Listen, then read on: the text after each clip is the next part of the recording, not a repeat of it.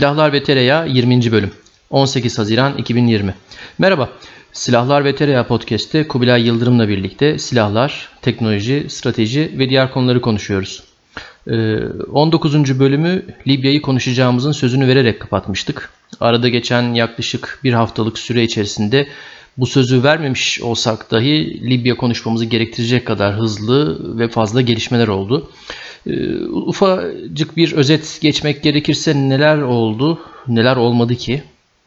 Ee, çatışmalar giderek şiddetlenerek devam ediyor Libya'da. Ee, Ulusal Mutabakat Hükümeti güçleri Birleşmiş Milletler tarafından tanınan e, meşru hükümete bağlı Libya ordusu e, Mart ayı sonunda bir harekat başlatmıştı. Yeni bir askeri e, hamle başlatmıştı. Ve bu kapsamda ilk aşamada Haziran ayı başında Trablus'un e, kuşatmasını tamamen kırdılar. E, ve Trablus'un kuşatmasının kırılmasıyla birlikte e, Terhune'deki Wagner paralı asker grupları oradan çekildi. E, Hafter milisleri o bölgeden çekildi. Ve aşama aşama Ulusal Mutabakat Hükümeti güçleri Güney Güneydoğu ekseninde ilerlemelerini sürdürdüler. E, bu ilerleme kapsamında e, Sirte'de ciddi kazanımları oldu. E, bu Sirte ve çevresindeki bazı kesimler geri alındı. Ya da buralarda şiddetli çatışmalar e, sür, sür, e, sürüyor ya da yaşandı. E, bu kapsamda çok önemli bir gelişme olarak e, ülkenin en kuzeybatı ucundaki e, Vatiye hava üssü e, Hafter güçlerinden e, bütünüyle ele alındı, e, geri alındı. E, Vatiye stratejik bir hava üssü e, Libya hükümeti için ve 2014 yaklaşık olarak 2014'ten bu yana da e, Hafter milislerinin elindeydi. E, en sonda e, Ulusal Mutabakat Hükümeti güçleri e, ülkenin e, biraz daha iç kesimlerindeki Eş Şuveyrif e, kasabasını, kentini ele geçirdiler. Küçük bir kent bu ancak çok önemli e, su ve petrol sahalarına erişimi kontrol eden bir kent. Kritik bu anlamda bir önemi var. Ve e, güneye doğru e, Libya hükümet güçlerinin e, inişini kolaylaştıran e, bir rol oynuyor. E, nitekim çatışmalarda e, bu e, taraftan güneye doğru e, daha da sarkmış durumda. E, Libya içindeki, Libya sınırları dahilindeki e, bu gelişmelere ilaveten Libya sınırları dışında da Libya il, e, ilgilendiren önemli gelişmeler olmakta. E, bu kapsamda Türkiye ile Fransa arasındaki gerilimin arttığına tanık olduk. E, Fransa malum Libya açıklarındaki Avrupa Birliği bünyesinde oluşturulan deniz görev gücü olan e, Avrupa Deniz Görev Gücü kapsamındaki e, İrini harekatını e, harekatın liderliğini yürütüyor diyelim. Ancak İrini harekatı en azından kağıt üstündeki amacı Libya'ya uygulanan silah ambargosunun denetimi olmakla birlikte herhangi bir yaptırım gücü yok ya da e, bu anlamda e, çok büyük bir e, yaptırım kapasitesine hukuki olarak sahip değil. E, Libya'ya sevk edilen e, ya da Libya'ya doğru giden e, bazı gemilere bu görev gücünün müdahale girişimi ve bu müdahale girişimini engelleyen e, Türk Deniz Kuvvetleri'ne ait e, gemiler, e, bunların e, Fransız gemileriyle karşı karşıya gelmesi gibi bazı olaylar yaşandı. Nitekim ee, geçtiğimiz gün e, NATO Savunma Bakanları'nın e, düzenlediği bir e, telekonferans zirvesinde Fransız Savunma Bakanı bu konuyu tekrar gündeme getirdi ve Türkiye'yi suçlayan bazı açıklamalar yaptı. Hatta bir Türk savaş gemisinin bir Fransız savaş gemisine radarı ile aydınlatma yaptı. Yani amiyane tabirle radarını kilitlediğini iddia ederek bunun çok ağır ve tahrik edici bir olay olduğunu, bir saldırgan bir olay olduğunu söyledi. Bu anlamda bu eksende Libya açıklarında e, Türkiye ile Fransa arasında ciddi bir e, köşe kapmaca ya da bir e, peşrev çekme hali devam ediyor. E, öte yandan e, Rusya'dan üst düzey bir heyet Türkiye'ye gelecekti. Dışişleri Bakanı Sergey Lavrov ve Savunma Bakanı Shoigu e, Türkiye'ye geleceklerdi. Son anda bu ziyaret iptal edildi ya da ertelendi. E, dün de Türkiye'den üst düzey bir heyet, e, Dışişleri Bakanı Mevlüt Çavuşoğlu, e, Milli Savunma Bakanı Hulusi Akar Hazine ve düzeltiyorum. Hulusi Akar galiba yoktu heyette emin değilim şu anda. Hafızam beni yanıltıyor olabilir ama Hazine ve Maliye Bakanı Berat Albayrak, Milli İstihbarat Teşkilatı Başkanı Hakan Fidan ve Cumhurbaşkanlığı Sözcüsü İbrahim Kalın dan oluşan geniş ve büyük üst düzey bir heyet Libya'ya bir ziyaret gerçekleştirdi. Libya hükümetiyle Libya Başbakanı Faize Sarac'ın başkanlığındaki bir heyetle üst düzey bir e, toplantı gerçekleştirdiler. Geri döndüler. E, Türkiye-Libya ilişkileri, e, çatışmaların güncel durumu ele alındı. En azından biz bunları biliyoruz ama tabii içeride neler konuşuldu, nasıl bir yol haritası çizildi. Buna dair e, çok net somut şu anda bilgilerimiz yok. Bütün bunlar olurken Türkiye ile Rusya arasında Libya özelinde bir itişme demeyelim belki ama en azından bir yan yan bakma halinin olduğunu da iddia etmek mümkün. Bu e, soğuk gerilimin e, şu andaki öncelikli öznesi belki e, sahada e, Rus paralı askerlerin varlığı ve bunların Hafter milislerine desteği. Ama öte yandan e, Libya e, göbekten e, Suriye'ye ve oradan Doğu Akdeniz'e ve Doğu Akdeniz havzasında özellikle e, Rusya'nın nüfuzunu geliştirmeye çalıştığı e, Balkan coğrafyasına bağlanmış bir durumda. E, buraların hem kapısı hem penceresi gibi bu denklem içerisinde giderek karmaşıklaşan bir ilişkiler yumağı görüyoruz. Safların çok net olduğunu söylemek mümkün değil. Bir yandan Amerika'nın giderek e, artan dozajda e, Rusya'nın Libya'daki varlığını sorgulayan, eleştiren ve buna e, tepki gösteren bir kullandığı dil var. Bu dil üzerinden de Türkiye'ye zımni ya da açık zaman zaman verdiği destek var. Hatta en son Türkiye'nin Libya'daki varlık sebebini oradaki Rus askeri paralı askerlerine bağlı, bağlayan bir açıklaması dahi olmuştu. Bir yandan sessizliğini koruyan İsrail var sessizliği bile bir irade beyanı olarak ele alınabilir belki. E, bütün bunlar olurken e, son yaklaşık 10 yılımız dış politika ve güvenlik gündemimiz Suriye ile başlayıp Suriye ile biterken birdenbire şimdi Libya ile başlayan ve bir sürü farklı ülkeyle devam eden bir gündeme sahip olduk.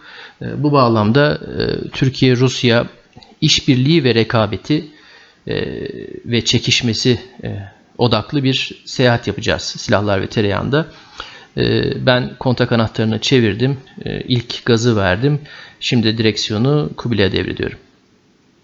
Evet Arda, e, iyi çizdin bence şeyleri, sapacağımız e, yolları. E, orada bir, konuyu bence e, netleştirmemizde fayda var.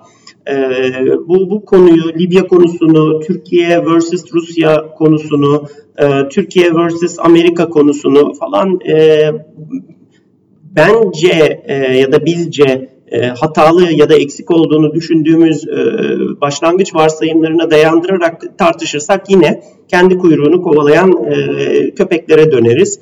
E, bu da bizi çok e, düzgün bir yere çıkarmaz. Biraz e, fikir jimnastiği yapalım. Aslında Türkiye ile Rusya'nın e, ilişkisi ve iletişimi nedir diye. E, geçtiğimiz bölümlerde epeyce aslında e, bunu vurguladık. E, Türkiye'nin Rusya ile dostluğu da gereğinden fazla abartılıyor dışarıda ve içeride.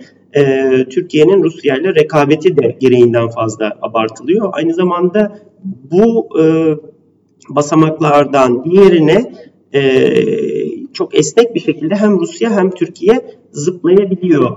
E, ve buradaki esneklik, buradaki motivasyonların da bence e, e, Türkiye'de, en azından Türkiye'de, başta Türkiye'de daha doğrusu çok doğru anlaşılmadığını hissediyorum. Yurt dışında zaten hiçbir şey doğru anlaşılmıyor. Onunla ilgili fazla yapabileceğimiz e, bir şey yok. Daha önce epeyce söylemiştik yani Türkiye artık hem e, Karadeniz'de, e, kuzeyinde Rusya varken, doğusunda Rusya varken, e, güneydoğusunda İran e, varken ve artık Rusya güneyine de yani Akdeniz'de de ve Suriye'de de güneyine de yerleşmişken öyle e, hani bekara eşini boşamak kolaydır denir. Böyle komşu olmayan ülkelerin e, şey e, Rusya ile aranızı şöyle tutun falan diye hüküm vermeleriyle anlaşılamayacak bir e, eş yaşar karşılıklı şeyin içerisine girdi.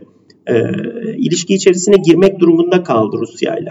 Fakat Türkiye'nin Rusya ile olan ilişkilerinin çeşitlenmesi, gelişmesi, her anlamda gelişmesi, bu gelişme illaki iyi anlamda dostluğa yönelik manasında e, anlaşılmayabilir. E, e, paydaşların artması, ondan sonra e, kaybedilecek şeylerin daha çeşitlenmesi vesairesi falan filan bunların hepsi ilişkinin çeşitlenmesi, renklenmesi manasına geliyor aslında. Bu e, Rusya'nın 2015 sonunda Suriye'ye e, gelmesiyle e, başlayan bir süreç değil. Ya da sadece Türkiye'nin e, bir dolu Rus turist ağırlaması ve Rusya'dan doğal gaz boruyla doğal gaz getirmesi vesaire ile e, kapatılabilecek bir parantez de değil. E, bunu biraz daha geniş e, algılamak lazım. Evveliyatını da hissetmek lazım.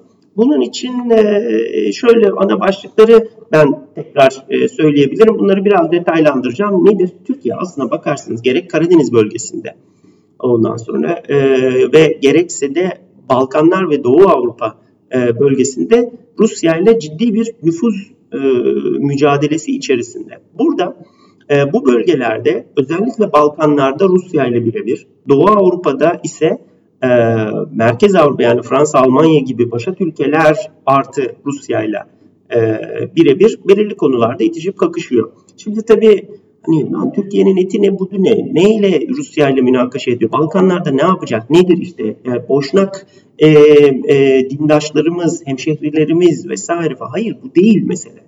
Şimdi buradaki e, düşünsel entelektüel kuruluk Türkiye'de şunu ıskalıyor genelde e, Türkiye'nin aslında üretim kapasitesi, e, mal malzeme üretim çeşitlendirmesi kurduğu ticari ilişkiler e, ekseriyeten tabi akademi e, kendi odaklandığı konular e, dışında görece daha e, opak olduğu için şey yapmıyor, kaçırıyor bunu.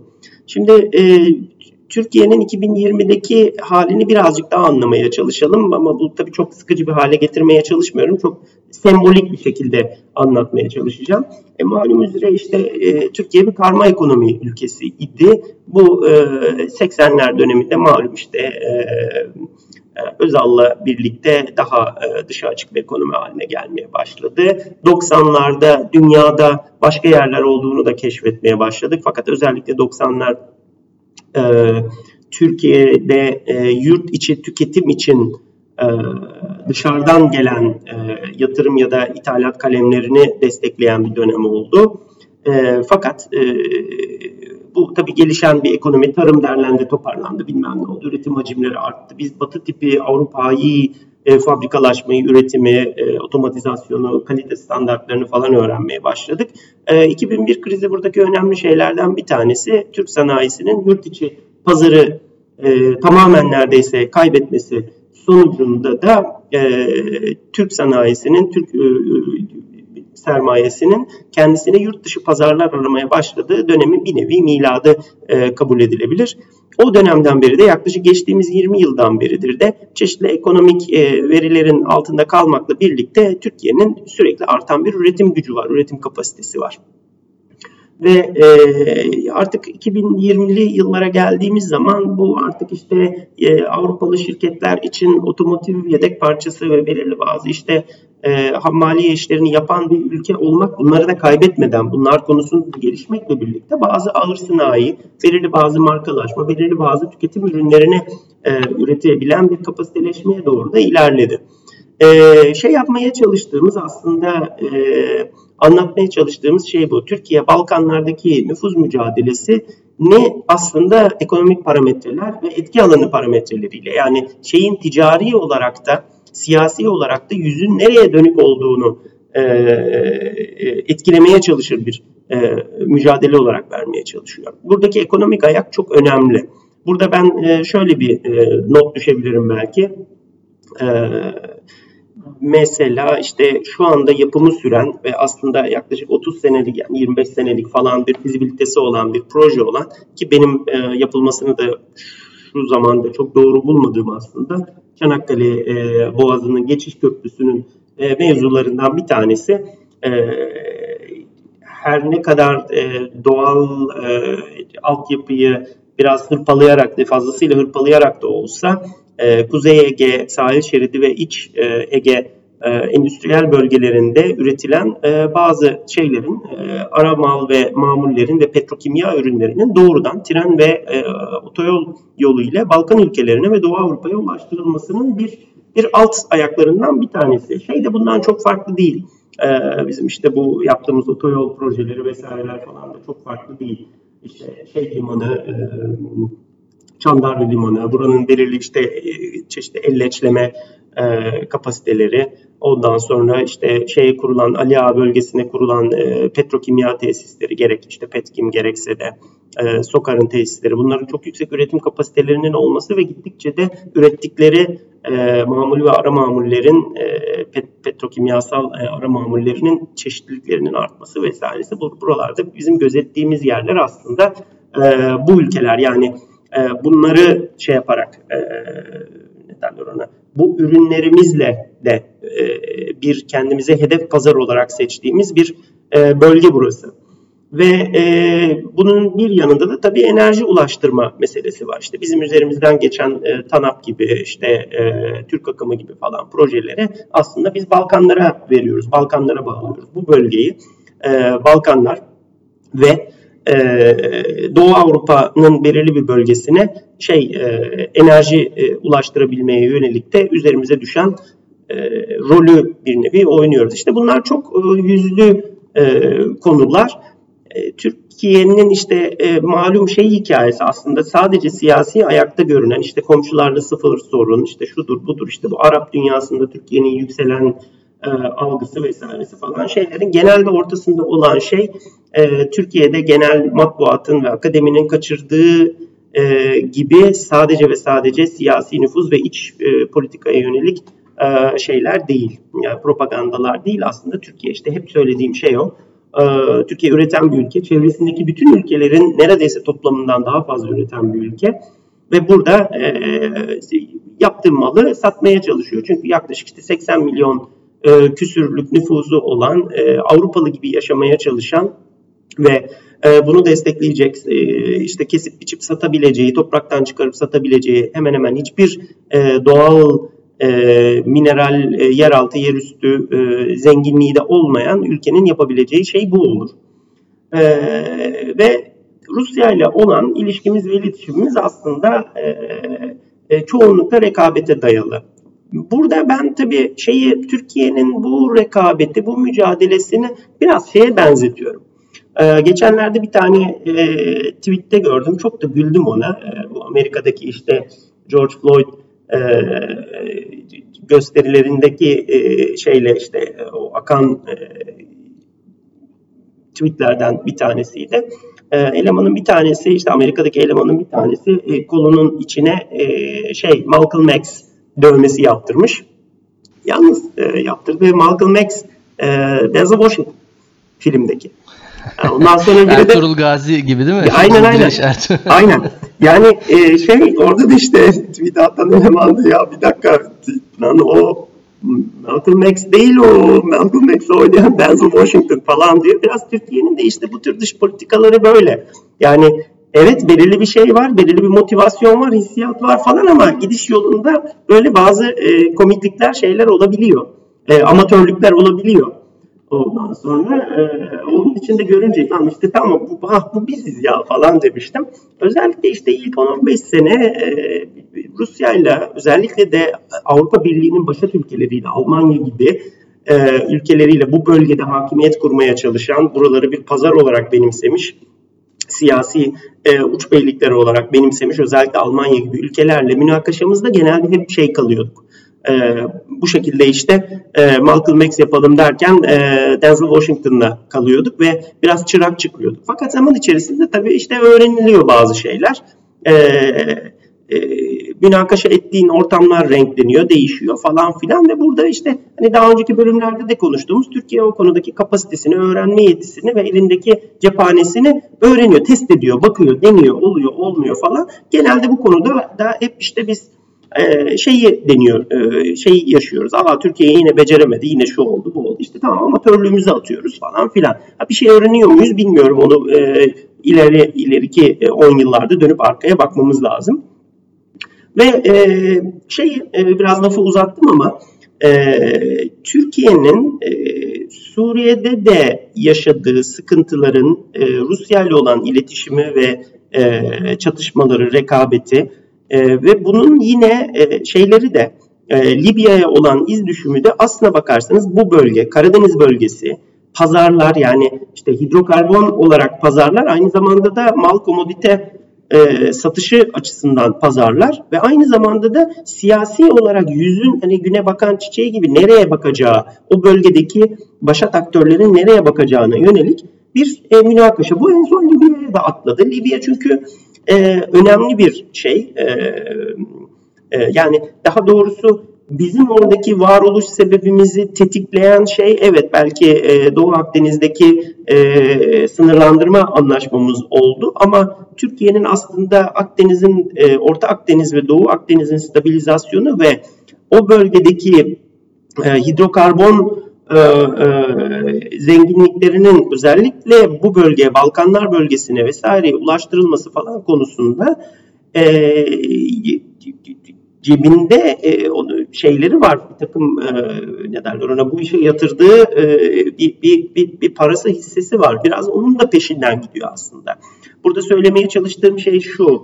E, işte biraz önce sen e, giden heyeti e, tanımladın. Yani Libya için şu anda işte çatışmaların sürdüğü falan bir süreç içerisinde e, işte bizim Maliye Bakanı'nın falan oraya gitmesi biraz enteresan bir şey. Burada tabii hemen şey ortaya çıkıyor. Aha işte Türkiye gidiyor o oraya işte bir şey yapmaya çalışıyor orada. Hani bir nevi artık böyle bir askeri destek vermenin ötesinde siyasi, politik ve ekonomik bir çıkartma haline, bir destek haline almaya başlıyor. Ne oluyor, ne bitiyor falan diye. E, malum işte Cumhurbaşkanı'nın falan da defalarca söylediği gibi biz işte Sirte'yi alır aynı zamanda da o şey dedikleri işte e, petrol e, hilali dediğimiz bölgeyi de alacağız. Kırmızı çizgimiz budur falan filan türü e, açıklamalar ve buna karşıt işte diğerlerinin kırmızı çizgileriyle üst üste binmeler vesaire falan filan gibi şeyleri ki e, karmaşa da muhtemelen buradan kaynaklanıyor. Muhtemelen e, yani benim gördüğüm kadarıyla e, gerek o giden son heyet, Türkiye'nin yaptığı şeyler falan, e, oradaki müdahaleler, e, müdahil olmalar, e, destekler vesaire bunlar tabii gidip e, Türkiye'nin e, işte Libya NOC dediğimiz o milli işte e, Libya Petrol Ofisi'nin ya da işte Milli Petrol Şirketi'nin başına oturmak, onun musluğunu tutmak ya da işte ah şimdi Türkiye bütün bu petrolü alacak falan gibi bir saçma sapan bir kaygı değil muhtemelen. Ama işte Türkiye Suriye'de belirli bölgeli operasyon yaptığı bölgelerde test ettiği bir şey var işte çeşitli yönetim yani e, mülki idareyi işte bazı ekonomik e, yani dükkanların dönmesi, belirli çarkların çalışmasına yönelik bir takım egzersizler yaptı. Kıra döke, şudur budur falan öğrendiği bir takım şeyler var. Onları implemente etmeye çalışmak ve orada hızlı bir şekilde kendini temsil edebilecek dört başı mamur seçimlerin yapıldığı bilmem ne olduğu asayişin sağlandığı ve en önemlisi eğer işte o şeyleri de e, amaçlarına ulaşabilirse de e, petrol akışının vesairesinin falan işte düzenlenmeye e, çalışıldı. Kendi kendine yeter bir e, düzenek e, kurulması hızlıca da işte bir takım inşa faaliyetlerine falan girilmesi hayatın normale dönmesi aslında. Ve bu şekilde de normale dönen e, hayat vesilesiyle de işte şey olması, e, olayın artık böyle savaş bölgesinden e, artık e, diplomatik masaya taşınabileceği bir e, ortamın e, şartlarını hazırlamak. Neden bunu istiyoruz aslına bakarsanız? e, sadece insan hakları kaygıları insanlar ölmesin, çocuklar şeker yiyebilsin falan filan diye değil muhtemelen. işte orada kendimize e, yalnız kaldığımız bir dönemde güçlü, kendi başına idare edebilen, sözünü dinletebilen falan bir e, müttefik arıyoruz o tarafta. E, çünkü aynı bölgede yani Balkan hatta neredeyse Baltık bölgesinde başlayan e, Rusya ve Avrupa Birliği ile e, nüfuz mücadelesi e, itiş kakışının aşağıya doğru işte Doğu Avrupa, e, altında Balkanlar, hatta yer yer Güney Avrupa şeyinde kendimize bir bir yer yaratmaya çalışıyoruz. Müttefiklerimizle, oluşturduğumuz müttefiklerimizle birlikte. Çünkü orası şu anda çok çok e, bize dost şey yapıların olduğu bir bölge değil. Buradaki şey de tabii bu rekabetin hani tadı tonu nereye kadar gider dersek ben şeyi hatırlatmak istiyorum. Daha önceki bölümlerimizde falan da hani Türkiye'nin NATO ilişkilerini vesaire NATO'nun yedi halkları bilmem neleri falan da konuşurken söylediğimiz bir şey vardı. Yani hani Türkiye NATO'dan uzaklaşıyor mu bilmem ne miden önce Türkiye ya NATO'nun özellikle Avrupa Merkez Avrupa ülkelerinin böyle bilmişlik taslayarak e, böyle hani smart ass'lık yaparak zamanında Türkiye'yi NATO'da bir köşeye itmeye çalışmalarının hikayesi daha eskiye dayanıyor aslında. E, fakat bu tür böyle smart ass'likler falan olmadan önce e, hatırlarsınız hani şeyden bu 2014'teki işte Kırım, e, Kırım işgali vesairesi falan süreçlerinin sonrasında işte e, Cumhurbaşkanı gidip orada da ya biz bu işgali tanımıyoruz e, dedi. Halen aynı şeyi söylüyor ondan sonra. Ve o zamanlara dikkat ederseniz e, Türkiye Cumhurbaşkanı her hafta ya bir Baltık ülkesindeydi ya Romanya'daydı ya Alman e, şey Polonya'daydı vesaireydi ya Balkanlardaydı vesaire falan filan. Ve bu süreci aslında bu, bu uzun blok halindeki o bölgedeki e, işte bu bu e, nüfuz mücadelesi, rekabet ve aynı zamanda da hani yerimizi belli etme süreci içerisinde en sonunda bunu e, bundan birkaç ay önce yapmış olduğu Sırbistan gezisiyle de en sonunda taçlandırdı. E, oradaki özellikle Rusya Rusya ile Balkanlardaki e, rekabet konusunda en kilit ülkelerden bir tanesi aslında Sırbistan. E, ve buradaki rekabetin iz düşümü şu anda Libya'da, Libya'daki operasyonlarımızda vesairede falan devam ediyor. Bunu birbirinden ayırabilmemiz aslına bakarsanız e, pek mümkün değil. Bu bir İsrail meselesi değil, bu şu değil, bu değil. Yani neydi? İşte zamanında NATO'dayken de aslında Türkiye NATO'nun varlık sebebini kendi kaygılarına e, şey yapmaya çalışıyordu. Kendi avantajına kullanmaya çalışıyordu. Çünkü işte o zamanlar Rusya'nın bir şeyi vardı daha artan agresyonu vardı. E, Türkiye siyaseti de o hani sürekli Türkiye'nin kullanamadığı e, iddia edilen diplomatik kapasitesi de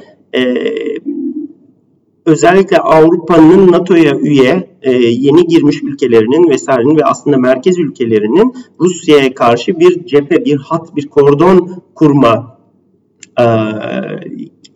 motivasyonunu aynı zamanda Türkiye kendi nüfuzunu o bölgelerde, o kordonun geçeceği bölgelerde geliştirebilmek için kullanıyordu. Burada biraz önce bahsettiğim Smart Esli'nin de şeyi vay efendim Türkiye çok diktatöryel oldu, şu oldu, bu oldu falan pek de bunlardan değil aslında. Burada e, şeyin merkez ülkeleri, Avrupa Birliği'nin ve e, NATO'nun Avrupa'daki en güçlü askeri ülkeleri İngiltere hariç e, Fransa ve Almanya'dan bahsediyorum. Vay hani sen burada işte NATO üyesiyim ben çok aktifim. Hani benim 200 tane tankım var ama 30'unu ya çalıştırabiliyorum ya çalıştıramıyorum. Aleme de madara olmuşum ama Hani sen de şimdi aktif dinamik bir ülke vesaire olarak gidip işte bir gün Letonya'ya gidiyorsun, öbür gün işte Sırbistan'a iniyorsun, oradan kalkıyorsun, işte Budapeşte de toplantıya katılıyorsun falan yedirtmezler aslanım sana buraya. Sen dur bakalım bizim burada başka hani Rusya ile başka bir iletişimimiz var. Fransa ve Almanya için konuşuyorum. Rusya ile başka bir iletişimimiz varı e, bize empoze etmeye çalışıyorlardı. Böyle NATO'yu kullanarak işte Rusya'ya karşı bir kordon e, kurmaya çalışarak orada işte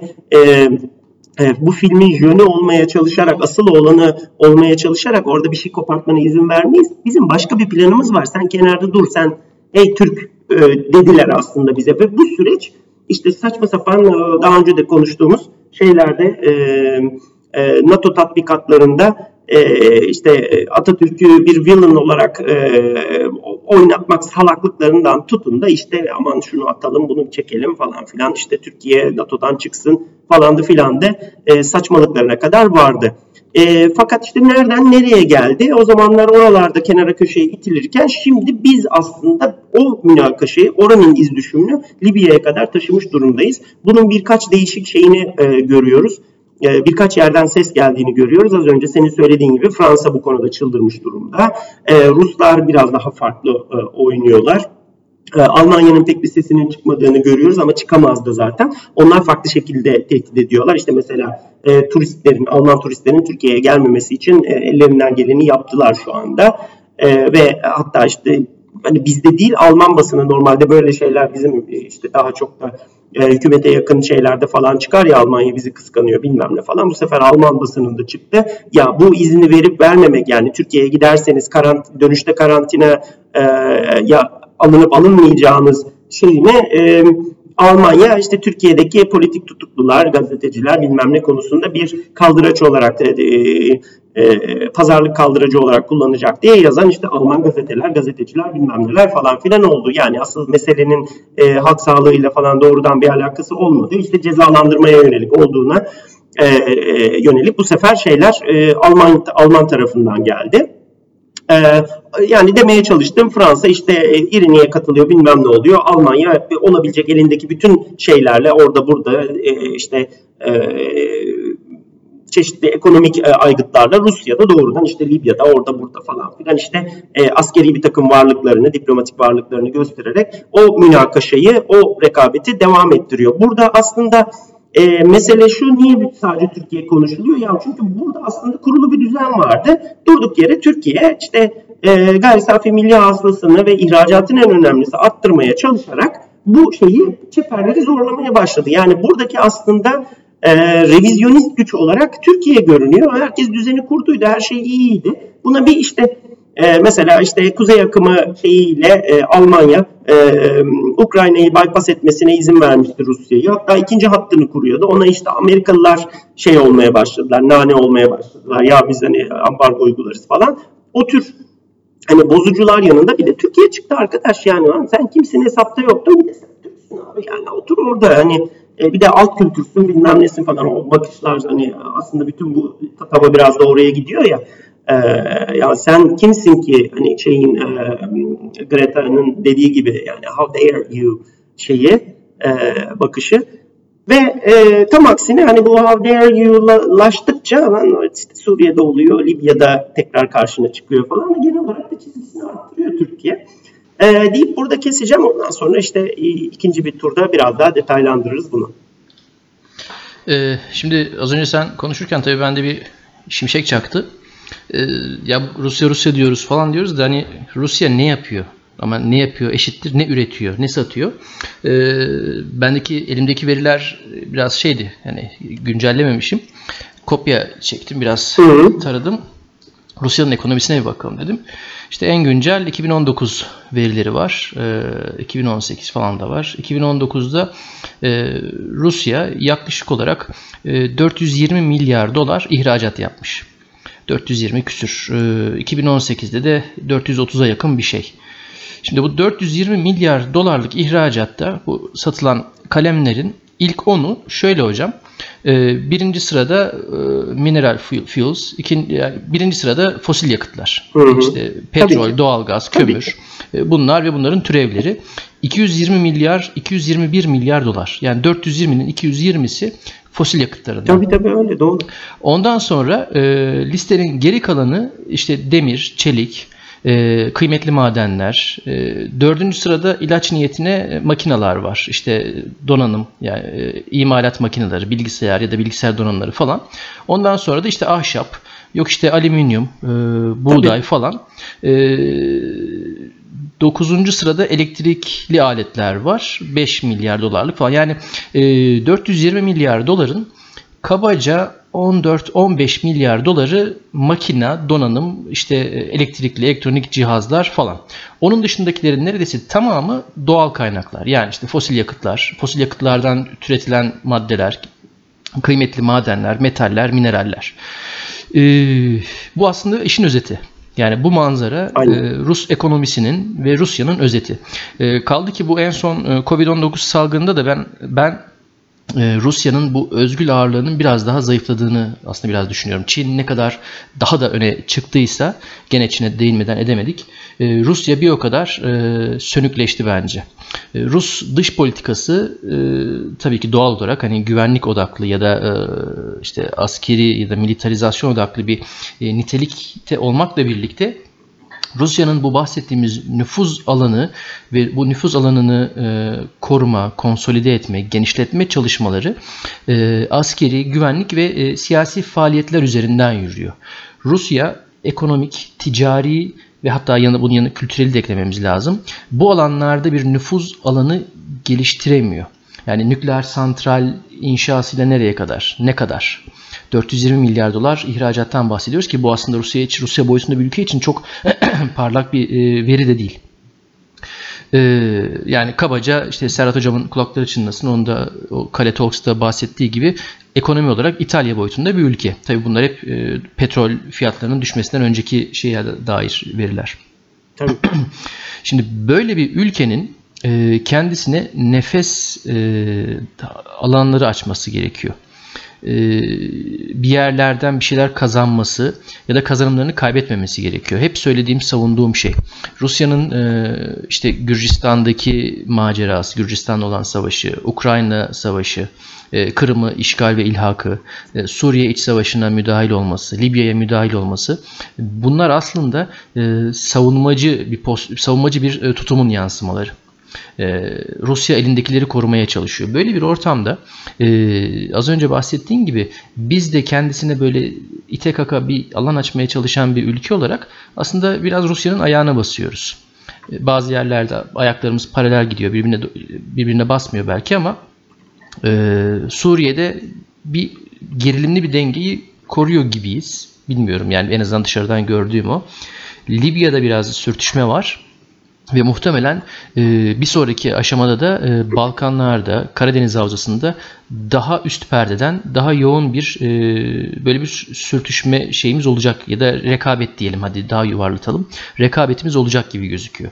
E, burada bahsettiğim gibi Türkiye'nin aslında normal şartlarda en azından kağıt üstünde e, potansiyeli epey var. Ee, Türkiye en azından e, ihracat anlamında, ekonomi anlamında daha geniş bir perspektifte e, mal, hizmet, ürün sunabiliyor. Yani e, turizm de bir kalem, ciddi bir kalem. Tabi turizm demişken 2020 yılında artık turizmde ne olacak o ayrı mesele. 2021'de ve hatta Covid-19 öncesi için en azından konuşuyorum ya da normal şartlarda. Türkiye'nin ihracat kalemleri arasında işte turizm de var. İyi kötü makina, elektronik, elektrik de var. Montaj olsun, şey olsun. İşte tarım ya da doğal kaynaklar var. O çeşitliliği biz bir şekilde sağlayabiliyoruz. Hani ne kadar yönetebiliyoruz or- oralara girmeyelim. Oralardan çıkamayız. Ya da bu e, kaynakların verimli kullanılması, e, korunması, e, neyin e, milli olması, neyin satılması falan o konular zaten malum. Hani e, o konularda batırılacak e, tonlarca çuvaldızımız ve hatta e, beton çivilerimiz var. E, ama en azından bir potansiyel var ve bu potansiyel verimsiz olarak kullanıldığı halde dahi e, Rusya gibi bir e, gücün e, Balkanlarda, Karadeniz Havzası'nda, Doğu Akdeniz ya da geniş olarak Akdeniz Havzası'nda Rusya gibi bir gücün ayağına basmakla kalmıyor. En son gördüğümüz artık Fransa ile falan da böyle bir yerlerde karşı karşıya gelebiliyor. Bu anlamda o Fransız savaş gemisiyle Türk savaş gemisinin karşı karşıya gelmesi çok manidardır, semboliktir bence. Oraya birazdan yine değiniriz. E, hal böyleyken şu anda Rusya ile e, böyle bir e, biraz gerilimi yüksek bir dans halinde gibiyiz sanki. Az önce işte Balkanlardan bahsettin. Daha az önce de konuştuk. Bu anlamda bence son günlerin o popüler tartışma konusuna da değinmemek mümkün değil. E, malum Ayasofya, Ayasofya'nın tekrar ibadete açılması. E, tabii doğal olarak e, bu konu iç siyaset bağlamında tartışılıyor ve şüphesiz bir iç siyaset boyutu da e, vardır. Bu artık şey, Allah'ın emri e, her iki anlamda da. E, ancak e, Ayasofya'nın e, müze haline getirilmesi dönemi ve o kararın dinamikleri olduğu kadar müzeden e, tekrar ibadete açılmasının e, dinamikleri ve onun içeriğinin de e, çok ciddi e, bir dış politika boyutu olduğunu düşünüyorum. E, Ayasofya'nın e, müzeye dönüştürülmesi süreciyle ilgili e, hatta tesadüf e, ta, sabah dinlemiştim. Taha Akyol'un Medyaskop'ta verdiği en son mülakat e, güzel bir özet e, sunuyor. Dinleyenlerden e, dinleyenleri tavsiye ediyorum. E, Ayasofya'nın müze haline getirilmesi sırasında e, Türkiye, e, Balkan ülkeleri e, ve işte Doğu Akdeniz'deki ülkeler e, çok ciddi bir İtalyan tehdidi altında. Çünkü İtalya'nın çok ciddi bir yayılmacı politikası var. E, Mussolini işte İtalya'nın geleceği Doğu Akdeniz'dedir diyor. E, ve e, bu iddiasını desteklemek için de askeri bazı gövde gösterileri ya da atılımlar gerçekleştiriyor. Buna mukabilde Mustafa Kemal Atatürk önderliğinde işte Türkiye karşı hamleler yapıyor. Hatta orada antiparantez açayım İtalya'yı bombalayacak menzile sahip bombardıman uçakları falan alıyor Amerika'dan. O uçakların alınması hikayesi çok enteresan, maceralı, e, değişik bir hikayedir. Martin'di galiba, Martin 139'lardı diye hatırlıyorum. O süreçte işte Yunanistan'la olan ilişkiler kapsamında atılan bir adım olarak özetlenebilir. Ayasofya'nın müze haline getirilmesi. Türkiye'nin işte layık bir dış politika ya da layık bir siyaset izlemesinin bir yansıması ve artı Yunanistan'la o, o ittifak ilişkilerini güçlendirme, bir ittifak zemini yaratmak için bir hamle bir çeşit belki jest olarak nitelendirilebilir. Yani bu anlamda Ayasofya'nın o dönüşümü e, ciddi bir dış politika manevrasıydı. Yani şimdi ibadete açılsa ne olur, açılmasa ne olur? O kadar büyük bir şey mi? Yani e, şahsen e, ben çok büyük bir kıymeti harbiyesinin olmadığını düşünüyorum. Yani müze olarak kalmasının da, ibadete açılmasının da bu anlamda vahim iç politika, iç siyaset etkileri olacağını çok düşünmüyorum. Belki yanılıyorumdur, bilemiyorum. Ancak bu anlamda e, Ayasofya'nın e, tekrar ibadete açılması aslında e, öncelikli hedefi, öncelikli etkisi bu olsa da olmasa da Ortodoks dünyasında özellikle bu Balkanlar ve Karadeniz'deki Ortodoks dünyasında önemli etkiler yaratabilir yani benim tahminim muhtemelen sen de herhalde e, belki paylaşırsın. E, bu etkiden dolayı gündeme getirilmiş olması dahi bence yüksek bir olasılık. Çünkü e, Türkiye'nin burada aslında ciddi bir rolü var. bu şu anda rafta bekleyen, aportta bekleyen bir olası bir başka kriz konusu. Belki krize dönüşür dönüşmez ayrı mesele ama bir tartışma konusu. bir süre önce senesini de hatta şimdi kopya kağıdımdan bakayım. 2010 tabii tabii geçen sene geçen sene başlarında en son e, bu konu gündeme geldi. Ben daha da derinleşecek mi acaba krize dönüşür mü işte Kerç Boğazı'nda bir çatışma olmuştu falan tam o dönemde şey olmuştu. E, daha da acaba bir sıkıntı olur mu diye takip etmiştim. Olmadı. E, Türkiye, Ukrayna, Rusya arasında e, aslında ciddi bir şey var. E, rafta bekleyen bir kriz var. Kriz demeyeyim, kriz belki çok ağır bir ifade ama yani bir, bir sorun var. E, bu sorun zaman zaman biraz yüzeye çıkıyor, zaman zaman iniyor. O da şu. E, şimdi Moskova'da bir kilise var. E, bir de işte Fener Rum e, Ortodoks Patrikhanesi var. E, Rus Ortodoks Kilisesi yani Moskova Patrikhanesi e, Ortodoks dünyasında çok büyük bir güç odağı. Öteki tarafta da Fener Rum Patrikhanesi var. Bunlar e, eşit eşit statüde eşit statüde. Ancak e, bizim Ortodok Patrikhanesi e, primus inter pare yani eşitler arasında birinci niteliğinde e, sembolik de bir e, şeyi var ya da e, tarihten gelen belki bir ya da psikolojik mi diyeyim artık hani o kadar da din konusunda uzman değilim ama e, bir ağırlığı var. Yani eşitler arasında birinci konumda.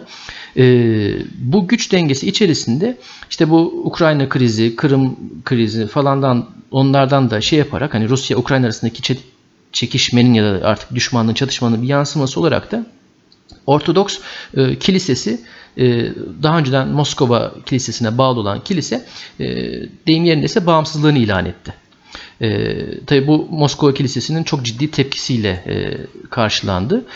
Ama üstüne de ne oldu? E, bizim Fener Rum Patrikhanesi de ona da bir şey deniyordu. E, değişik bir ifadesi vardı. Bir icazet yani icazet verdi buna. Tomos, ha, Tomos e, Tomos denen bir belgeyi imzalayarak tamam dedi ben bunu tasdik ediyorum artık Ortodoks Ukrayna Ortodoks Kilisesi bağımsızdır dedi.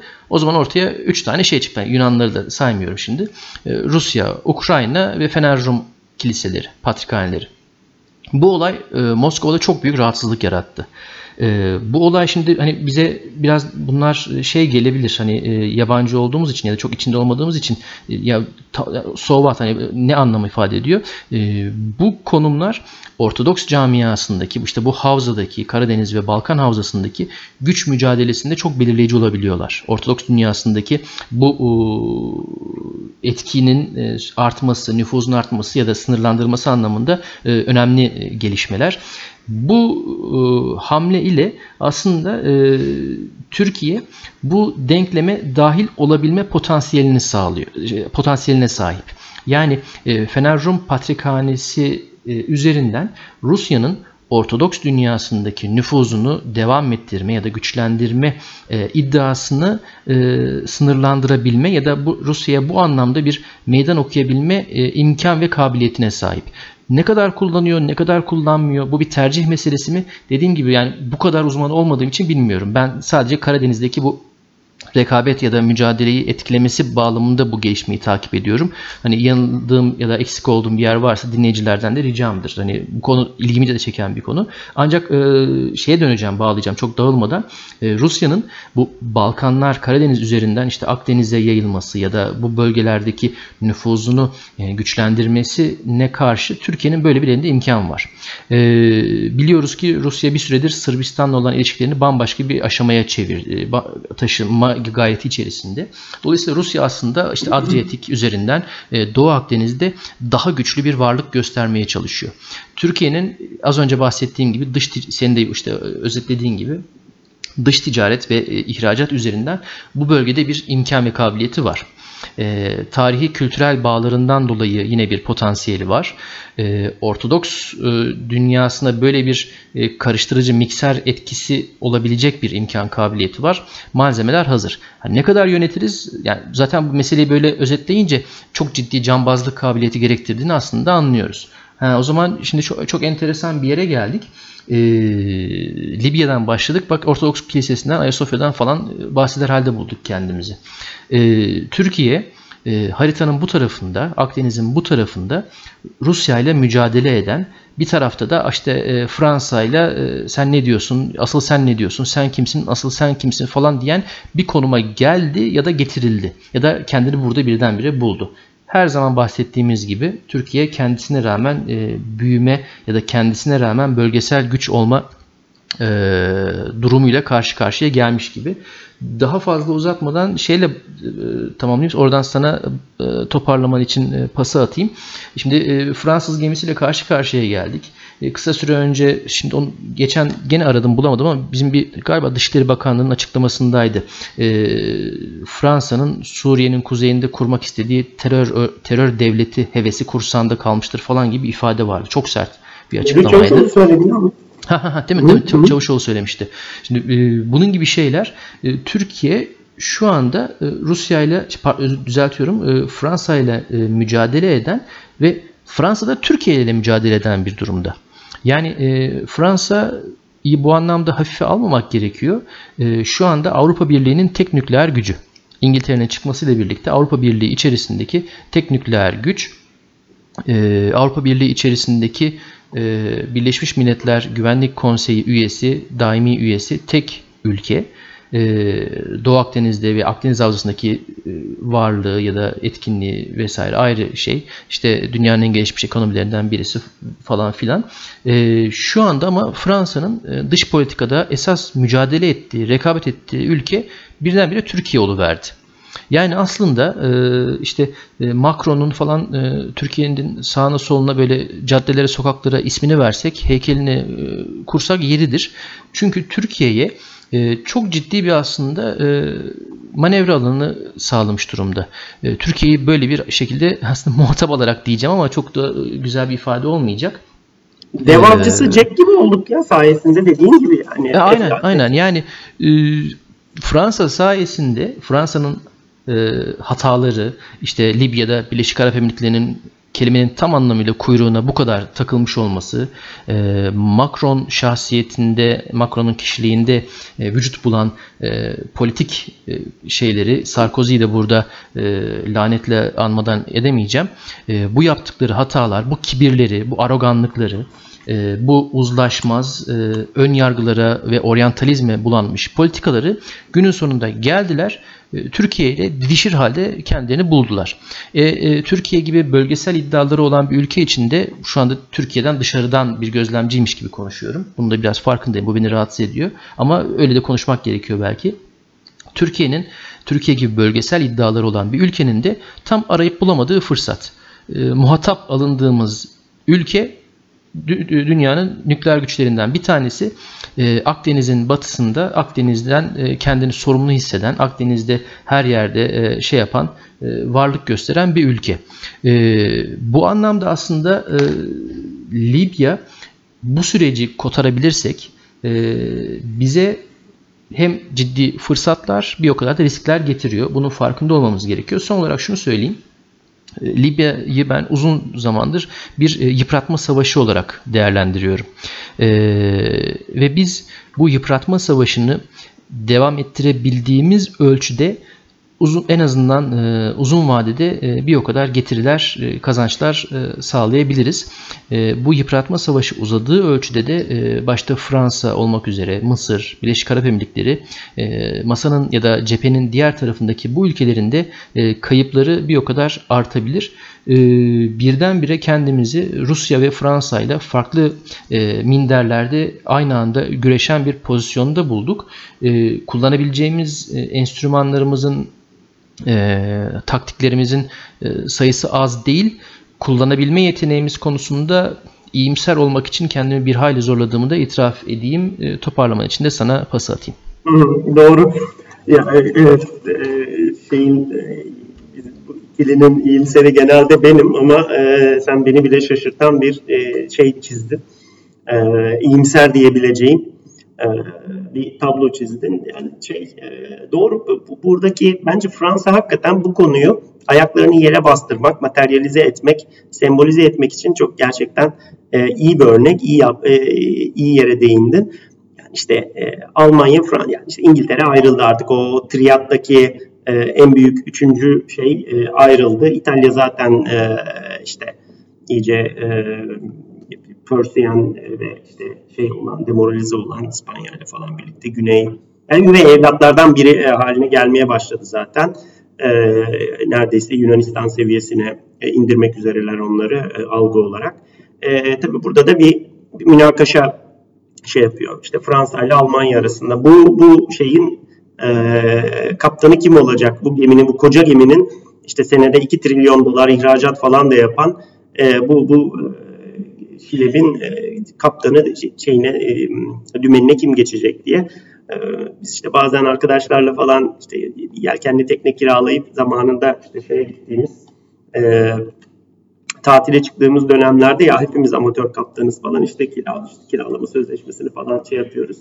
Ee, işte eleman soruyor kim olacak kaptan kimi yazayım falan. Ben mi ben mi ben mi? Hepiniz mi kaptansınız? Evet aslında hepimiz bu gemi batar falan ee, diye dalga geçerlerdi. Bir gemide iki kaptan olmaz, iki üç dört kaptan hiç olmaz işte, hele diye. İşte şeyin de biraz e, oradaki enteresan bir itiş kakışları var. İşte şey Fransa biraz daha farklı yerlere yönelmek istiyor. E, Avrupa Birliği'nin gücünü farklı yerlerde kullanmak, baskısını farklı yerlere şey yapmak, biraz da kendi çıkarına kullanmak. Mesela Afrika bölgesinde onun kendi eski kolonyal dönemden kalma e, şeyleri var ya da işte pazar olarak gördüğü yerler var. Oralara biraz daha o baskıyı şey yaptırmak üzere. Buradaki en enteresan e, itiş kakışlardan bir tanesi bence sempatik bir şey. Halen de gözümüzün önünde e, devam ediyor bu şey. Bu da e, Almanya'nın e, e, taktik nükleer e, kabiliyetini nasıl devam ettireceği tartışması. Az önce sen söyleyince aklımda çaktı benim. Ya doğru yani Fransa e, İngiltere'de ayrılınca Avrupa Birliği'ndeki tek nükleer güç, tek uçak gemisine sahip olan e, ve işte kuvvet aktarımı konusunda e, ciddi yetenekleri e, kalan tek ülke. E, uzun sürede öyle devam edecek. E, ve şimdi aslında taktik bir yani uçağın üzerinde taşınıp servis düşününe bırakılan bilmem kaç adet B-61 bombasının olması ya da olmamasının gerçek anlamda sahada neredeyse hiçbir önemi yok. Artık bu saçma bir şey Aynen şey oldu. Öyle. Yani Türkiye için de tartışıldı ya Türkiye güvenilir bir ülke mi acaba işte incilikteki şeyleri alsak falan alın ne yaparsınız yapın. Ya manyaklar sanki alacağız da götüreceğiz, takacağız, atacağız bir tarafa. Neyse ne bu sanki, işte. Evet. Tamam anlıyorum sembolojisini vesairesini ıvır zıvır falan da ya ama fuck off yani bir yerden sonra da yuh artık. Ama burada işte mesela Almanlar şey mi yani F-35 de iyiymiş ha falan diyen e, savun, şey, e, Genelkurmay Başkanı'nı postalayan herifler durdu durdu şimdi ya hani e, bari F-18 alalım da hem bu e, Tornado ECR'ları elektronik harp kabiliyetli olan e, şeyleri değiştirelim Growler'la hem de normal versiyonlarıyla da e, e şu B-61'leri atalım falan diyor. Yani hatta zaten F-18'in nükleer kabiliyeti şu anda yok. E ya Amerikan uçağını, Amerikan firmasına o iş birkaç sene içerisinde hallolur. Bize zorluk çıkarmazlar e, düşüncesiyle oraya doğru yönelmiş durumdalar. Yani buradaki şey de Almanya'nın da o nükleer güç, o tip of spear şeyini, özelliğini Fransa'ya kaptırmamak için yapabileceği tek şey bu. Bir aralar hatırlarsan hatta şey konuşuldu Almanya'da. Yani biz de mi bir bomba işine girsek, İran İran yapıyor, Türkiye'nin ne halt edeceği belli aynen, değil doğru, falan doğru. diye. Onu anladığım kadarıyla e, o bir konuşuldu vesaire falan oldu. Herhalde birileri "Ya, çok beklersiniz dedi herhalde. Ondan sonra ee, o, o sebeple bari eldekileri tutalım Fransa böyle bir anda şey olmasın e, bu kadar e, asimetrik bir şeye sahip olmasın falan diye. Bu saçma sapan şeyler yani Almanya'nın F-18 uçurması falan bana çok abuk geliyor ama işte buralara kadar düştü bu muhabbet. Olacağını da pek zannetmiyorum ama e, işte bir ayağı da burada işte Almanya ile Fransa arasındaki e, dümene geçme rekabeti. Ama tabii bir de hani işin gerçekten Almanya ve Fransa'nın başını çek- çektiği balk Avrupa Birliği gücünün bir de tabii Rusya ile kurmaya çalıştığı bir iletişim var. O bütün Avrasya, monolitik Avrasya şeyi. Ee, daha önce işte ilk bölümlerin birinde konuştuğumuz o e, hani yeni dönem Molotov-Ribbentrop paktı meselesi ıvırı zıvırı. E, burada da tabii Balkanlar önemli bir şey. Balkanlar enteresan bir akrep yuvası çünkü aslında bir yandan. Ee, Birinci Dünya Savaşı'nın başlangıcı evet işte şeyde e, malum Balkanlardaki bir alevlenmeden şey yapıyor ama yani orada büyük ülkelerin de o sırada birbirlerine karşı güvensizlik duydukları ve biraz da e, yarı teyakkuzda olmalarının sebeplerinden bir tanesi de bu Balkanlardaki bir huzursuzluk zaten. Yani sadece adam mermiyi attı patladı orada o öldü. Vay sen benim işte şeyimi burada nasıl öldürürsün falan. Lan adam yani o, o günü o em, em, Franz Ferdinand'ın e, öldürüldüğü e, günün o bütün hikayesini şey yaparsanız eğer adama önceden bomba atıyorlar. Ondan sonra e, o bomba sekiyor oradan gidiyor arkadaki arabanın orada patlıyor. Hatta bir iki şarapnel falan e, arşidükü şey yapıyor yaralıyor falan filan. Sonra işte e, belediye binasına gelince e, yanlış hatırlamıyorsam Mehmet Başiç e, belediye başkanı ezbere e, daha önceden yazdığı konuşmasını işte e, okurken işte e, Saraybosna halkı sizi burada görmekten kıvanç duyar bilmem ne falan deyince Arşidük de lan dalga mı geçiyorsun benim? Az önce bomba attılar lan önüme falan diyor. Yani saçma sapan. Adam da terliyor Mehmet Başiç gibi terliyor karşısında böyle şey gibi. Ondan sonra eski Leman'daki kıllanan, kıllanan adam gibi evet. Ondan sonra saçma sapan bir şey işte ya bir, bir akrep yuvası ve o, orası işte her an her attığın yerde bir şey olabilir ve Rusya ile tabii çok e, o orada işte Slavik bağlarından falan dolayı enteresan bir münakaşa e, içerisindeyiz. Burada e, biraz önce söylediğin gibi Ayasofya önemli bir şey. Yani Rusya'nın e, daha doğrusu hani şöyle Ayasofya'yı e, ee, bakıyorum sağda solda bu Ayasofya bu tür şeylerle çok ilgilenmiyorum aslında. İç politika tüketimi mevzuları Türkiye'de çok sıkıcı, çok banal çünkü ama e, yine de işte ya bakıyorum e, entelektüel kapasitesine güvendiğim insanların şeylerin hepsi bunu, bunu yurt içi tüketimi, iç politika tüketimi olarak algılıyorlar. Doğru bunun olmaması pek mümkün değildi ama ben yine de bakınca böyle aa falan deyince ben başka bir şey okuyorum orada. Tamamen farklı. Az önce senin söylediğin şeyleri okuyorum. Ee, ve niye hani çocuktan al haberi denir ya burada sanki e, benzer şeyleri maalesef aynı şeyde geçmek durumunda kaldık ama Doğu Perinçek e, söylüyor aslında. Doğu Perinçek malum üzere ya bu Ayasofya'ya falan dokunmayın. Hani bu Rusya'ya karşı bu sefer 10 uçak düşürme gücünde olur. Altında kalırsınız falan deyince hatta e, şey e, Semih Yalçın falan lan falan dedi yani adamı işte o garip ağdalı bilmem nereye yapışmış sineklerin işte leşleri bekleyen sineklerin bilmem nesiyle vızırtısıyla falan gibi böyle cümlelerle cevap verdi e, Doğu Perinçek'e. Ama Doğu Perinçek orada e, kendi e, şeyinden tabii kendi bakışından bir şeyi doğru görmüş ama e, yani işte bir şeye karşı ya uyarmaya çalışıyor ya da birinin söz, birilerinin sözcülüğünü yapmaya çalışıyor ayrı bir konu. E, ama o dikkat çektiği konu şey değil. Şimdi e, e, yine senin söylediğin gibi bu, bu dinler meselesi falan bizim uzmanlık alanımız değil ama benim özellikle şeyde dikkatimi çekmişti. İşte e, arada bir e, gidip geldiğimde yani Kudüs'te falan ya da o bölgede yani bu eski kutsal topraklarda e, şeyde ciddi Rus varlığı var. Yani bir kere Kudüs'e gittiğinde ondan sonra e, o işte hani, e, Hazreti İsa'nın sırtında çarmıhla yürüdüğü o Via Dolorosa dediğimiz işte o şey e, yolda vesaire her taraf Rus. İşte bütün o e, Kamame Kilisesi'dir, işte e, e, Hz. İsa'nın işte kutsal kanının aktığı düşünülen işte şeydir, o lahittir vesairedir falan filan. Onların hepsini abi herkes Rusça konuşuyor. Her, yani basmışlar tamamen Ortodoksi yani orada şey yapan. Akın akın. Ondan sonra Dimitri Medvedev sokağından dönüyorsun. Vladimir Putin bilmem nesine çıkıyorsun. İşte bu şeyde bile öyle. Ee, yani Beytüllahim'de falan bile öyle işte e, Kutlu Doğum e, Kilisesi'nin olduğu çevrede işte çok ciddi şey yatırımları var. Orada işte e, e, yatırımları derken şeyi kastediyorum yani işte görsel şeyleri var. Oraya ciddi şekilde Rusya e, para aktarıyor ve orada ciddi bir görünürlük yakalıyor ve çok ciddi sayıda yani bu bir Rönesansı şeyin adeta Ortodoksinin son 20 yılda Rusya ve etki altındaki topraklarında Slavik topraklardaki e, bir rönesansı ve e, Putin başta Rus devleti bunu kontrol etmek istiyor. E, bu, bu çok açık görülüyor oralarda. Ve bir de tabii geriye dönük enteresan anekdotları var bunun işte malum şeyler dinleyiciler muhtemelen bilenleri vardır. Bu şeyin Rusya'nın asıl e, modern Rusya'nın, modern Rus toplumunun doğduğu yer aslında bu işte e, Kiev Rusu dediğimiz şu anda işte Ukrayna toprakları içerisindeki evet, evet. bir bölgeye dayanıyor. Ve orada işte ilk e, şeyin atıldığı, devletleşildiği, e, nüvelerinin atıldığı falan şey yapıyor. Onun epeyce e, şeyi var, efsanesi var onun için. O bölgelerde önemli bölgeler Ruslar için. Topraklar yani, ata toprakları bir nevi bizim için hani Orta Asya'daki bilmem nereler falan filan konuşulduğu gibi. Ve işte ya bu Ruslar nasıl şey oldular, Ortodoksiye geçtilerin böyle anekdotal bir hikayesi var o zaman. İşte e, bu e, Kiev Rusu prensi e, Vladimir işte ya biz bir bir sağ bir şeyimiz hani oturduğumuz kalktığımız belli olsun. Hani bir yerimiz yurdumuz belli olsun falan diye güya işte şeylere bakıyor. E, ne derler ona? E, işte Müslümanlara bakıyor. Ha diyor bunları beğenmiyor işte. Elçiler geliyor daha doğrusu. Yok abi bunlar şunu bunu bilmezler vesaire falan. Zaten e, bunlar işte kurban keser e, her taraf leş gibi kokar falan diyor. tamam diyor boş ver o zaman. E, şeye dönüyorlar işte Katolisizme dönüyorlar. Ha, pardon şeylere Yahudilere bakıyorlar. Muhtemelen de şeyden bu Kırım Hanlığı'ndan falan şeyler geliyor.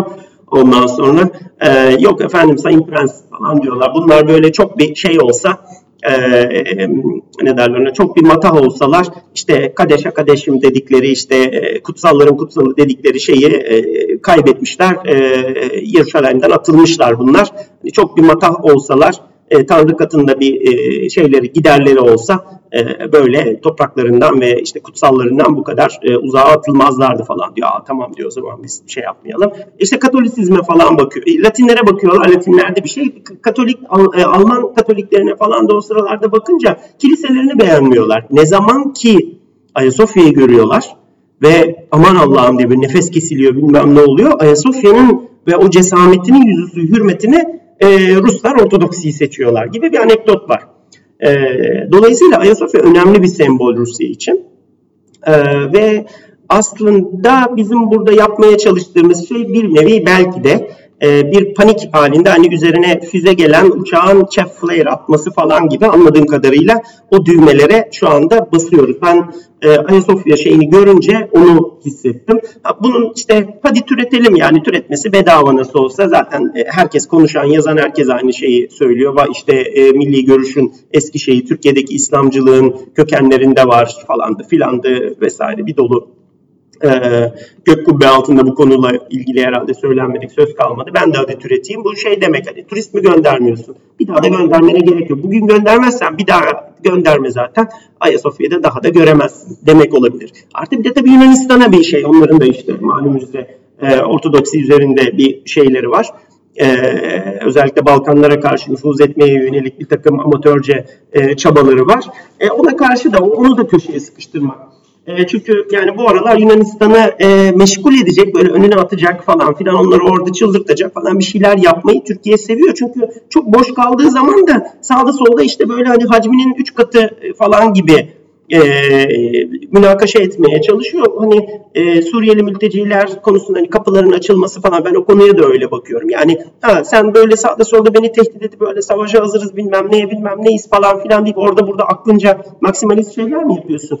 Abi dur yani o tabii kağıt üzerinde bu şeyler hani e, monopoli oynar gibi bu şey yapmak kolay. Buyur gerçek hayat dertleriyle bir saniye yüzleştiği o hani e, kapıyı açınca ondan sonra Yunanistan bir anda karıştı bilmem neler oldu oralara buralara gitti. Yani çok küçük efektlerle bile destabilize edileceklerine döne, yönelik bir, bir, bir deneme oldu. Bu da tabii zavallı insanların oraya buraya sürülmesiyle oldu. Çok da bir takım sıkıntılar da çıktı.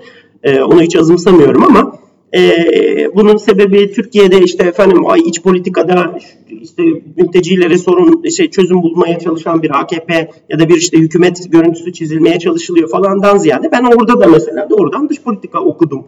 Ee, bu sınırda yaşanan e, dertler e, dertlerle ilgili. Ee, yine aynı şekilde yani Yunanistan'ı bir yerde daha böyle hırpalamak, onları e, enerjilerini tükettirmek zaten bir Balkan halkı onlar da en nihayetinde aslına bakarsan Yunanistan'ı e, enerjisini içinde tükettirmek çok kolay. E, o tür kullanılan e, metotlardan biri gibi e, görünüyor. Bunun dışında hani şeyi biraz e, tekrar Libya'nın kendi içerisine e, gelmek istiyorum. O da e, şeyin e, geçen gün yine Mengüt'ün bize şey, haber verdiği Can Kasapoğlu'nun katıldığı Jamestown Foundation'ın bir şey olmuştu. Celal'in falan da katıldı. Ee, orada yani enteresan noktalardan bu güzel bir etkinlik. Yine linkini koyalım dinleyebilen dinlesin. Ee, yani şey orada tartılan e, bence önemli e, süzülen şeylerden bir tanesi yani e, Libya Türkiye için e, önemli ama Rusya için ikinci öncelikli bir yer. Dolayısıyla hani orada yani Libya'da öyle sanıldığı gibi asar keser şey yapar oradan işte İdlib'den vurur ki Libya'da bir çok böyle bir şey olacağını zannetmiyoruz demişlerdi. Doğru ben de aynı görüşteyim. Ee, buradaki asıl mesele e, şey tabii Rusya ile ee, anladığım kadarıyla ciddi bir böyle şey var. Libya konusunda da bir rapor, bir iletişim şey var. Hani yok heyet gelecek de aniden gelecek de aniden vazgeçildi falan konusu. işte ipler atıldı, köprüler yakıldı, gemiler e, bozuldu, batırıldı falan manasına geldiğinden emin değilim. Hatta olmadığından eminim. E, buradaki işte e, şey konulardan bir tanesi tabii e, Amerika ile benzer bir şeyin içerisine, bir frekansın içerisine düşmüş olmak Libya'da. Bu ilk görece talihli, görece de talihsiz bir şey. Hani buradan şimdi çok şey okunuyor ya, İdlib'le başladı bu İdlib'deki Türkiye'nin Barış Pınar operasyonuna e, bir hurra çekti Amerikalılar. Şimdi de Libya'da öyle falan bir şeyler oluyor diye. Ya acaba bir e, Amerika-Türkiye rapproşmanı mı e, başladı falan pek öyle gibi gözükmüyor. Ben pek böyle olduğunu düşünmüyorum. Bu minvalde tarttığımızı düşünmüyorum. Ya zaten ekonomi kötü. O işte Swift line, aman Swift line nereden çıktı şey neydi? Ee, Swaplar. Ha, swap, swap line şey yapması falan filan. Bak şimdi swap'tan konuşmuyoruz. Bir aralar swap olmasa 3 güne iflas ediyorduk. Ama olmadı. Şey de olmadı falan. Hani işte bu böyle o anlık e, rafta ne varsa bir anda onu ona şey yapıp falan çok doğru olduğunu düşünmüyorum bunun. Ee, ama e, anladığım kadarıyla Amerika'nın oradaki yani Libya ile ilgili hissiyatına yönelik ya da o bölgedeki işte bu Fransızı falan da çıldırtan belki o zaten e, o, o bölgedeki e, bir etki alanı hidrokarbonların iletişimi ve paylaşımı e, lisanslanması falan konusunda Türkiye orada bir e, oyun bozucu oldu. Amerikalılar onu sevdiler. Ya benim de bu işime geliyor aslında falan diye orada aynı masada bir yerde olduk. Burada da tabii şeyi e, işin ucunu kaçırmamak lazım. Çünkü halen aynı Amerika, halen PKK ile iş tutan Amerika. Orada çok belirgin bir takım adımlar, o bölgenin PKK'sızlaştırılmasına yönelik e, bir takım şeyleri görmeden, Kasım seçimlerinde ne olacak ne bitecek görmeden bizim işte ay biz sizin için neler yaparız falan diyen e, böyle e, biz sizin siz şey değil siz Avrupa'dan çekilebilirsiniz biz sizin kirli işlerinizi hallederiz diyen bir ülke haline dönüşmemek lazım tabii ki. Yani o öyle bir yolda olduğumuz için söylemiyorum ama e, bu böyle bir saçma bir anlaşma olamaz. Swap'ı ver ben sana işte gideyim oranın başını tutayım falan böyle bir şey yok. Çünkü oradaki işte petrolün bilmem nenin nereye gideceği, geleceği vesairesi Amerika için de önemli. Amerika da işte o petrolü alacak da kendisi rafinerisinde işleyecek falan diye değil. Avrupa'ya giden petrolü denetleme peşinde. Rusya'nın da derdi onu denetleme peşinde. E, Fransa'nın da derdi orada bir denetleme peşinde ama ortasına e, totali koyabilir miyim? Artı bir de üzerine ya bu boru hattı nereye gidecek ya da gemiler çıkınca nereye gidecek, nereden basılacak falan filan onu denetleme peşinde. Ee, burada da biz aslında e, hani şeyden dolayı sürekli eleştiriliyoruz ya işte ya Türkiye diplomasi kullanamıyor vesaire falan filan diye. E, hatta en son işte yine Medyaskop'ta geçen şeyde bahsetmiştik burada yine İlhan Uzgel'e e, İlhan Uzgel'den bahsedelim onun bir e, şeyinde e, röportajında e, şey diyor ya Türkiye işte diplomasiyi değil böyle militarize ederek şey yapıyor. Diplomasiyi kullanamayan ama militarize e, aksiyonu kullanan, eskalasyonu kullanan bir ülke haline geldi diye. Ben bundan çok emin değilim. Sanıyorum işte bunu kullanıyoruz. Yani şeyi tam olarak anlayamıyorum mesela. Nedir abi bu diplomasiyi kullanmak dediğimiz şey? Yani hiç mermi atılmasın falan demek mi yoksa acaba şeyi mi ayırt ediyoruz? Yani bir şeyin sesi çok yüksek gelince arkasındaki müziği göremiyoruz, duyamıyoruz falan. Hani duyularımız öyle çalışıyor. Burada da ona kapılıyoruz muhtemelen. Türkiye kapasitesince, yapabildiğince oradaki kapasitesinin son derece yetersiz olduğu ve dar bir kadroda kaldığını kabul ediyorum. E, ama diplomasiyi kullanmaya çalıştığını görüyorum ben. Ama bu arada da e, müdahil olduğu yerler Suriye'dir, şudur, budur falan filan. Ya onların askeri operasyonla yapılacak e, toprak tutarak doğrudan yapılabilecek bir takım şeyleri yapmaya çalışıyor. Dolayısıyla da militarize oluyor. Çok da bayıldığı için değil muhtemelen buna. E, ve yine Libya'da da e, bu bu çarkın döndüğünü ben görüyorum. İşte bu son heyetin gidişi o bölgede hızlı bir şekilde e, e, restore olan bir otorite, bir işte batı tarafı ya da işte Libya'nın tümünü ilk başta temsil ettiği varsayılan e, bir şey e, yapının organizasyonun böyle kiminle konuşacağım belli, kiminle sözleşme imzalayacağım belli vesaire e, işleyen bir devlet, bir otoritenin bir organizasyonun kurulabilmesine yönelik hamlelerini bir yandan da yapmaya başladı anladığım kadarıyla. Bunun basit bir sembolizasyonu işte şeye gidip Karkamış'a gidip işte PTT şubesi açmak falanın bir işte çok daha büyük bir versiyonu demek lazım belki. ama yani Şartlar muhtemelen bunu gerektiriyor fakat e, her zaman e, diplomasiyi kullanalım, diplomasiyi kullanalım dediğimiz şey ya diyeceksin ki hayır ben askeri şey kullanamam. Mesela Almanya gibi falan kalırsan ya da çok küçük ülkelerin şeyinde kalırsan orada artık edilgen kalırsın. Türkiye'de birçok konuda öyle aslında. Ama anladığım kadarıyla istenen şey hani bu Kardak krizi döneminde İnalbot'un koyduğu bir şey vardı ya yani e, bu bizim işte adaya şeyler çıkmış Yunan komandolar çıkmış işte İnalbot'u da gecenin bir vakti diyor ki ya karşısına da biz çıkalım gecenin bir vakti bir sızma yapalım oraya da biz Türk bayrağı dikelim hadi bakalım falan. Yani orada bir bir hani tetiği kim çeker seç ya da seçme şeyi bu sembolojiye e, sembolojiye sembolojiyle karşılık verelim falan gibi bir manevrasının e, çıkması bekleyen Türkiye öyle bir şey desin bilmem ne yapsın ki çat o herkes ayakta falan işte bütün e, e, Birleşmiş Milletler e, Asamblesi e, alkışlıyor ya da böyle Allah'ın mor. Bu her zaman bu imkan olmuyor işte. Her zaman bu şey olmuyor. Bunların bir kısmını kaçırıyor olabiliriz. E, ama her zaman e, bu şartların, bu böyle bir tercihin, böyle bir manevranın kullanılabileceği şartlar oluşmuyor olabilir. Fakat yani zaten oluşmaması aslında bir şeylerin e, belki de hani daha sakin gittiği, zaten diplomatik yolda gittiğine yönelik bir şeye de delalet ediyor olabilir. Ama ben öyle hani çok ilgili değilim Libya ile böyle gün be gün falan filan takip etmiyorum şey ne oluyor o ne dedi bu kim falan filan ama edindiğim hissiyat işte örümcek hislerimin şey yaptığı e, e, bana anlattığı şey işte oradaki çatışmayı Libya'daki çatışmayı e, Libya devletine şey yaparak emanet edip onun da işte kendisini e, restitüye edebileceği, e, tekrar otoritesini koyabileceği ve işte varsa askerinin maaşını ödeyebileceği, bizden aldığı, başkasından aldığı silah sistemi varsa onun parasını ödeyebileceği bir altyapıyı kurup ondan sonra artık oraya farklı şekilde destek vermek ve orada bir bir e, çapraz bir e, müttefiklik hattı kurmak ve oradan e, etki alanını, o hattın üzerinden etki alanını geliştirmeye çalışmak ya yönelik bir bir e, grand strateji görüyorum burada. E, galiba diplomasi dediğimiz şey de az çok bu. Ee, aynen öyle. Diplomasi e, seçenek oluşturma ve o seçenekleri yönetme sanatı. E, burada e, bu seçenekleri çıkarlarımızın e, maksimi maksimum hale getirilmesi ya da e, optimum hale getirilmesi noktasında uyarlayabilmemiz, değiştirebilmemiz ya da e, gelişen, değişen ortam koşullarına göre e, hangi seçenekleri e, çantadan çıkartıp hangilerini rafa kaldıracağımızı hızlı bir şekilde, e, düzgün bir şekilde belirleyebiliyor olmamız lazım. Dün sahada çatıştıklarımızda bugün masada el sıkışabiliyor olmamız lazım. Veyahut yedekte bekletebiliyor olmamız lazım.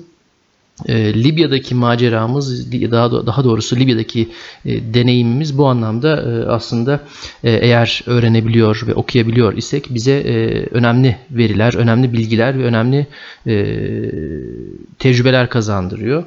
E, bu anlamda ben önemsiyorum çünkü Libya üzerinden Türkiye e, ciddi anlamda e, bölgesel olarak kendisine bir manevra alanı e, açabilme e, potansiyeline sahip.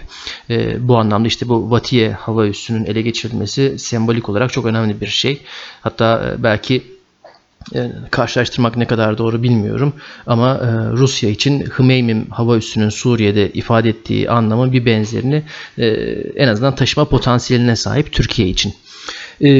Çünkü buradan Akdeniz Havzası'nda Türkiye biraz daha kendisine bir payanda ya da bir dayanak noktası elde edebilir. Bu şu anda tamamen bilim kurgu edebiyatına girdim. Ama günün sonunda Libya'nın sadece Libya ile sınırlı olmadığı, hatta Libya'nın sadece mavi vatan konsepti stratejisiyle de sınırlı olmadığını e, ben daha fazla düşünmeye ve buna daha fazla inanmaya başladım. Aynen. E, iç içe geçmiş e, çıkar çatışmaları ve çıkar işbirliklerinin bir konusu. Türkiye'nin de bu anlamda Libya'da yaptıkları ya da Libya'daki varlığı üzerinden Amerika ile, Avrupa ile, işte Fransa, Almanya ile, Rusya ile ve diğer bölge ülkeleriyle e, kurduğu iletişim, etkileşimi e, yönetmesi bağlamında önem kazanan e, ciddi bir faktör. E, İlhan Uzgel'in bahsettiğin yazısına işte ben de okudum. Onun da bağlantısını veririz. E, katıldığım ve katılmadığım yerleri var ama katılmadığım yerleri daha fazla. E, Türk dış politikasının bu anlamda militarizasyonunun e, biraz da belki e, mecburiyetten kaynaklanabiliyor olduğunu düşünmeye başladım. Diplomatik e, diplomatik kabiliyetlerimizi belki koruma anlamında ya da diplomatik e, yeteneklerimiz ne kadar ön planda. E, bu belki Türkiye'nin realist, daha realist, daha kendi göbeğini kendi e, kesen bir e, siyaset izleme tercihinin bir doğrudan sonucu. Ee, benim düşüne geldiğim ancak henüz emin olamadığım bir başka muhtemel sebebi e, belki bu olan bitene e, kurumsal hafıza olarak ya da kurumsal olarak en hazırlıklı olan e, belki de deniz kuvvetleriydi. İşte yürüttüğü projelerden bunu görmemiz mümkün. Bugüne kadar yapılan çalışmaların varlığı ortada, bunların içeriği ortada.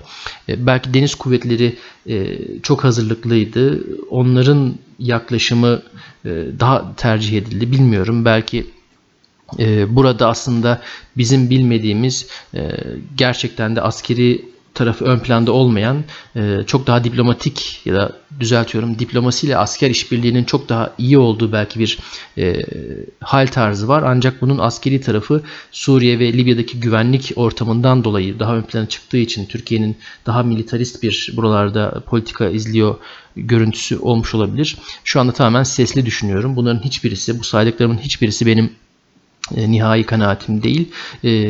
Ancak şunu kesinlikle düşünüyorum. Burada Türkiye e, bu yeni dönemde diyelim son 5 yıldır izlemekte olduğu dış politikasını e, askeri yayılmacılık ya da daha militarist bir motivasyonla e, ilerletiyor. Bu böyle bir e, karar, böyle bir e, uzun vadeli düşünce var noktasında ben çok emin değilim. İlhan Uzgel'den burada benim naçizane ben kimim ki yani ayrıldığım yer bu. Ee, tamamen yanılıyor olma ihtimalimi bir kenarda e, tutarak e, bu konuyu e, takip edeceğim. Takip edeceğiz. Bol bol da daha tartışacağız. Ama dilersen burada ufak bir virgül e, koyalım ve e, sonraki bölümlerde tartışmaya, konuşmaya devam edelim diyerek e, bu bölümü kapatalım. Evet, e, böyleyken böyle Libya ile başladık ama e, Libya'dan dolayı bir sürü farklı konuya da değindik. Sonraki bölümlerde görüşmek üzere.